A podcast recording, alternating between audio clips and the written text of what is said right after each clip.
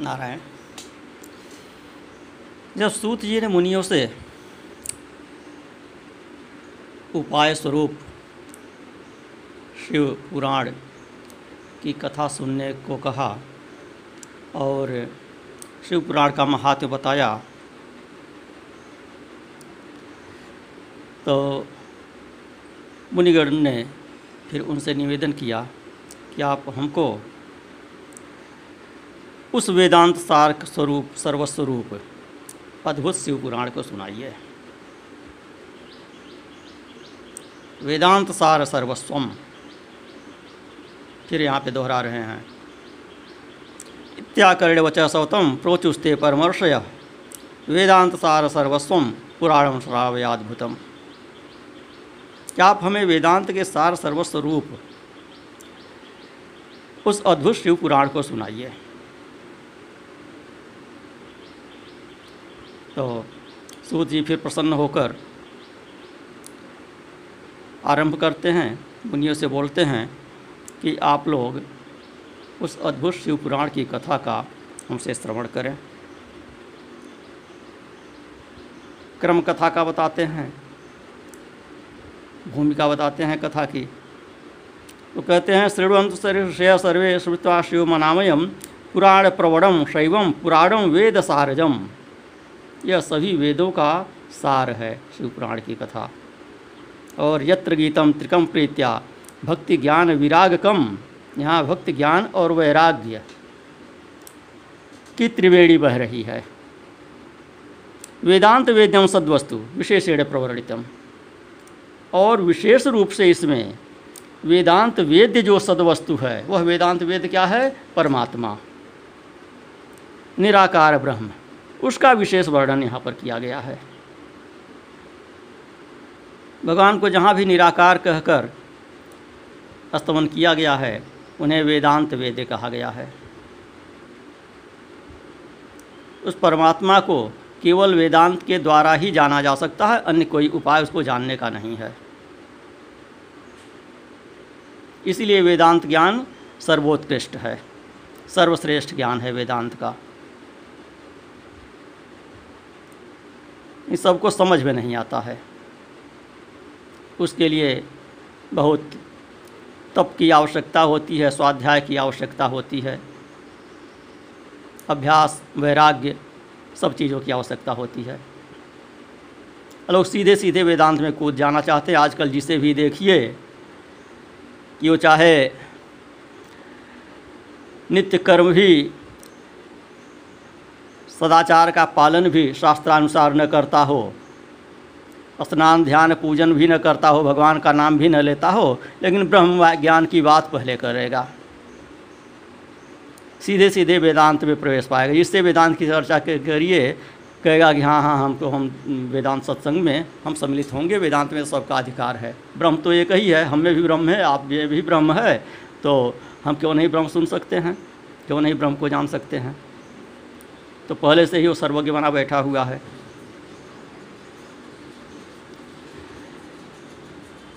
व्यापारिक संस्थाओं का नाम वेदांत के नाम से खुल गया है। वेदांत विद्यालय, पढ़ाई हो रही है कॉन्वेंट की।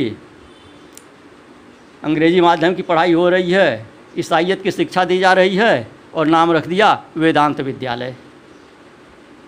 ऐसा बहुत देखने को मिलेगा। वेदांत मेडिकल स्टोर भी हो गया, वेदांत किराना स्टोर भी हो गया। तो वेदांत शब्द को लोगों ने उपहास का विषय बना दिया है। इतना हल्का शब्द वेदांत को बना दिया है, जो सर्वोत्कृष्ट शब्द है, उसको अत्यंत हल्का बना दिया है। तो कह रहे हैं कि वेदांत के द्वारा ही परमात्मा को जाना जा सकता है। शिव जी को ठीक ढंग से वेदांत के द्वारा ही जाना जा सकता है। अन्य माध्यमों से नहीं। तो इसीलिए उनको वेदांत वेद्यम कहा। भगवान कृष्ण के लिए भी जहाँ उनके निराकार रूप की बात आई है वेदांत शब्द का ही प्रयोग हुआ है। उनकी भी आराधना करते हैं, उपासना करते हैं। तो उनकी स्तुति में कहते हैं, सच्चिदानंद रूपाय कृष्णाया कृष्ण कारिणे नमो वेदांत वेद्याय गुरुवे बुद्धि साक्षिणे सच्चिदानंद रूप। सच्चिदानंद रूप कौन है? कृष्ण भी हैं, राम भी हैं, शिव भी हैं। ये सगुण उपासना के भेद से ये अलग अलग रूप अपनी रुचि बढ़ाने के लिए, श्रद्धालुओं की रुचि बढ़ाने के लिए ये ऋषि मुनियों ने बना दिया है, रुचि उत्पन्न करने के लिए। मिठाई वही है, लेकिन बच्चों की रुचि उत्पन्न करने के लिए उसे तरह तरह की डिज़ाइन दे दी गई है। ऐसे ही लोदा उसका दे दीजिए तो भी उतना ही स्वाद उसमें है, लेकिन बच्चा उसके ओर आकर्षित नहीं होगा। तो उसी खोए को पेड़ा का रूप दे दिया, गोल बनाकर। उसी को चौकोर बनाकर बर्फ़ी का रूप दे दिया। उसी को दूसरी तरह से अंडाकार बनाकर दूसरा कोई रूप दे दिया। कोई और चित्रकारी उसमें कर दिया तो आकर्षण बढ़ गया। वस्तु एक ही है, स्वाद एक ही है। तो इसी तरह से राम कृष्ण शिव इत्यादि के रूपों की कल्पना जनता को समझाने के लिए, श्रद्धालुओं को मन लगाने के लिए, समझाने के लिए कर दिया गया है। तो कहा कि भगवान कृष्ण को भी वेदांत वेद कहा। नमो वेदांत वेद्याय गुरुवे बुद्धि साक्षिणे। बुद्ध के भी साक्षी जो हैं, बुद्ध का साक्षी कौन है? आत्मा है। वह आत्मा कौन है? वह कृष्ण है। और वही गुरु है। सबसे बड़ा गुरु कौन है? यह अपना आत्मा ही सबसे बड़ा गुरु है। और कृष्ण जी को कहा, कृष्णा या कृष्ण कार्य कि जो अक्लिष्ट कार्य करने वाले हैं, अक्लिष्ट कार्य कराने वाले हैं, अक्लिष्ट की ओर प्रेरित करने वाले हैं, अक्लिष्ट क्या है? इसकी व्याख्या वेदांत सत्संग में करते चले आ रहे हैं। एक महीने से अधिक हो गए। नित्य इसी की व्याख्या किए हैं। क्लिष्ट क्या है? अक्लिष्ट क्या है? तो वेदांत वेद्य शिव जी को कह रहे हैं, जब कृष्ण के रूप में उपासना किया तो कृष्ण को ही वेदांत वेद कहा। जब भगवान राम की उपासना करते हैं तो उनको ही वेदांत वेद के रूप में कहते हैं। सुंदरकांड का पहला श्लोक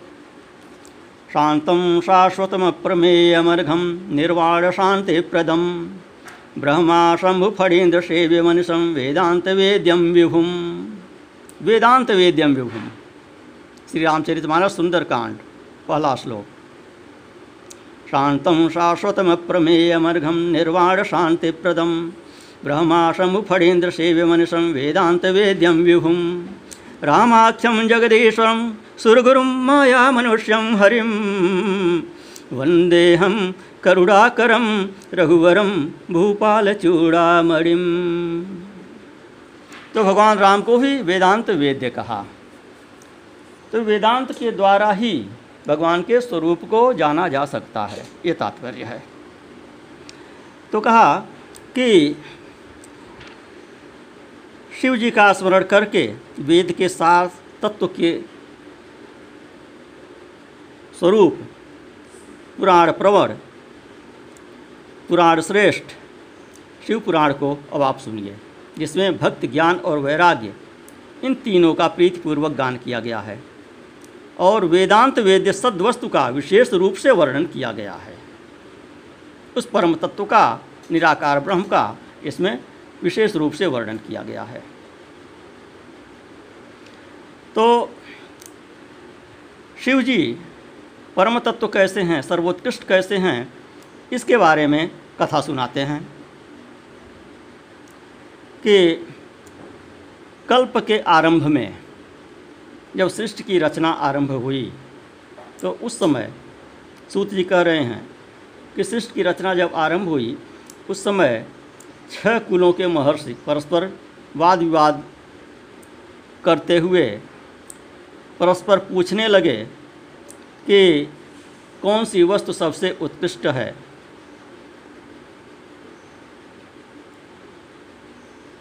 वाद विवाद उनका गहरा गया। तर्क वितर्क करने लगे परस्पर। तो ब्रह्मा जी के पास गए। और ब्रह्मा जी से पूछे कि संपूर्ण तत्वों से परे परात्पर पुराण पुरुष कौन है? परम तत्व क्या है? इसका आप हम लोगों को उपदेश कीजिए, शंका समाधान कीजिए।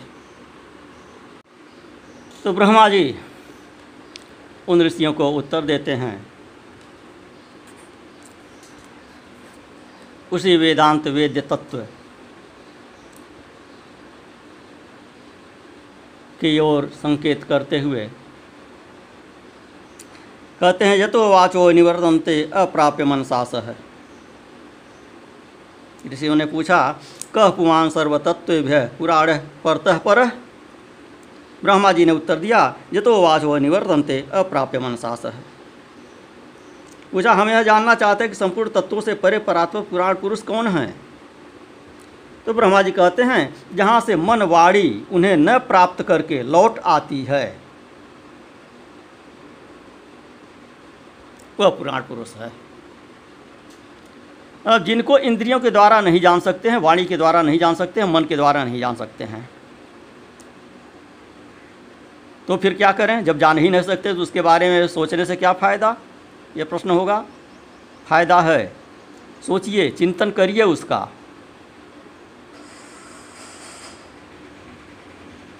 मन से उसको नहीं जान सकते हैं, लेकिन जानने का प्रयास करिए। इंद्रियों से उसको नहीं जान सकते हैं, लेकिन इंद्रियों के द्वारा उनकी पूजा करने का प्रयास करिए। प्रयास करते करते, पूजा का प्रयास करते करते, मन से चिंतन करते करते करते करते करते करते ही उनको आप जान पाएँगे। और जान क्यों नहीं पाएँगे? वहाँ से जब मन वाड़ी लौट आती है, जान ही नहीं पाती है तो फिर क्या लाभ है? लाभ है। बहुत आसान भाषा में श्री रामचरित मानस तुलसीदास जी उसका लाभ बताते हैं। जानत तुम्हें तुम्हें ही जाई। सोई जानई, जेहि देहु जनाई, जानत तुम्हें तुम्हें हो जाई कि हे भगवान, आपको तो वही जान सकता है जिसको आप स्वयं जना दें जब उसकी कृपा होती है, तभी आप उसको जान पाएँगे। लेकिन कृपा कैसे होगी? जब आप प्रयास करेंगे। प्रयास से आप जान तो नहीं सकते हैं उसको, लेकिन जानने का प्रयास कर सकते हैं। जब जानने का प्रयास करेंगे तो उसकी कृपा हो जाएगी। और उसकी कृपा हो जाएगी, तब आप उसको जान जाएँगे। और जान जाएँगे तो क्या होगा? जानत तुम्हें तुम्हें हो ही जाई। जब जान जाएँगे तो आप स्वयं वही हो जाएँगे। स्वयं ब्रह्म स्वरूप हो जाएँगे। वेदांत की सिद्धि वहाँ हो जाएगी। अयम आत्मा ब्रह्म सिद्ध हो जाएगा। अहम ब्रह्मास्म सिद्ध हो जाएगा। तत्वमस सिद्ध हो जाएगा। प्रज्ञानम ब्रह्म सिद्ध हो जाएगा। तो ब्रह्मा जी कहते हैं, जतो वाचो निवर्तनते, अप्राप्य मनसास है। जस्वा सर्विदम ब्रह्म विष्णु रुद्रेंद्र पूर्वकम सभूतेन्द्रिय सर्वई प्रथम संप्रसूयते कि जहाँ से मन सहित वाणी उन्हें न पाकर लौट आती है। तथा जिनसे ब्रह्मा, विष्णु, रुद्र और इंद्र आदि युक्त, यह संपूर्ण जगत, समस्त भूत एवं इंद्रियों के साथ पहले प्रकट हुआ है। वे ही ये देव महादेव, सर्वज्ञ एवं संपूर्ण जगत के स्वामी हैं। येष देवो महादेव सर्वज्ञो जगदीश्वर है। वही सर्वज्ञ हैं, वही जगदीश्वर हैं। सर्वज्ञ क्या है? सर्वज्ञता की परिभाषा ये वेदांत की कक्षा में हमने बताया। लंबे समय तक बताया है। जागृत स्वप्न सुषुप्ति की व्याख्या करते समय कि सर्व ही वही है, सर्वज्ञ भी वही है। तो इन्हीं को ब्रह्मा जी बताते हैं कि यही सर्वज्ञ परमेश्वर हैं, यही जगदीश्वर हैं और वही महादेव हैं। उन्हीं से ब्रह्मा, विष्णु, रुद्र, इंद्र इत्यादि सब के सब प्रकट होते हैं और उन्हीं में लीन भी होते हैं। वे ही सबसे उत्कृष्ट हैं। उत्तम भक्त से ही इनका साक्षात्कार होता है, किसी दूसरे उपाय से इनका दर्शन नहीं होता। रुद्र हरिहर तथा अन्य देव सदा उत्तम भक्ति भाव से उन्हीं का नित्य दर्शन करना चाहते हैं, उन्हीं का पूजन करते हैं, उन्हीं का अर्चन करते हैं। त्यह जो श्लोक में कहा, ब्रह्मा जी ने यथो वाचो निवर्तनते अप्राप्य मनसास है यह तैत्रीय उपनिषद का मंत्र है। शिवपुराण में जो श्लोक आया है, इसी रूप में श्लोक का आधा खंड जो है, यह तैतृय उपनिषद में भी है। तैतृय उपनिषद में क्या कहते हैं कि यतो वाचो निवर्तनते अप्राप्य मनसास है। आनंदम ब्रह्मणो विद्वान न विभेति कुतश्चनेति मन के सहित वाणी आज समस्त इंद्रियाँ जहाँ से उसे न पाकर लौट आती हैं, उस ब्रह्म के आनंद को जानने वाला महापुरुष किसी से भी भय नहीं करता है। अर्थात जिस ब्रह्मानंद को जानने की इन मन और इंद्रियों की शक्ति नहीं है। पर ब्रह्म परमात्मा के उस आनंद को जानने वाला ज्ञानी महापुरुष कभी किसी से भय नहीं करता। वह सर्वथा निर्भय हो जाता है। इस प्रकार इस मंत्र का तात्पर्य है। तैतृय उपनिषद का। किसी सज्जन ने एक दो दिन पहले पूछा था मैसेज करके कि ज्ञान होने का लक्षण क्या है? कैसे पता चले कि हमको ज्ञान हो गया है? तो ज्ञान होने का वैदिक लक्षण यही है, उपनिषदों में यही बताया है कि इस तरह शोकातरति उसे कोई शोक नहीं होता है। कोई भय नहीं होता। यहाँ पर यही कहा, भी यही कहा तैतृय उपनिषद में यही कह रहे हैं कि न विभेद कुतश्चनेति। वह किसी से भय नहीं करता, निर्भय हो जाता है। तो ज्ञान हो गया तो वह सर्वरूप हो गया, अपने सिवा अन्य कोई है नहीं तो डरे किससे? और शोक किस बात का करे? कोई वस्तु अपने सिवा है ही नहीं, भाव भी अपना या भाव भी अपना तो फिर किस चीज़ का वह शोक करेगा? तो ज्ञानी का पहला लक्षण यह है कि सुख दुख आते जाते रहते हैं, वह अपनी मस्ती में मग्न रहता है, परमानंद में मस्त रहता है हमेशा। कोई शोक नहीं करता और किसी से डरता नहीं। यही गानी का लक्षण है।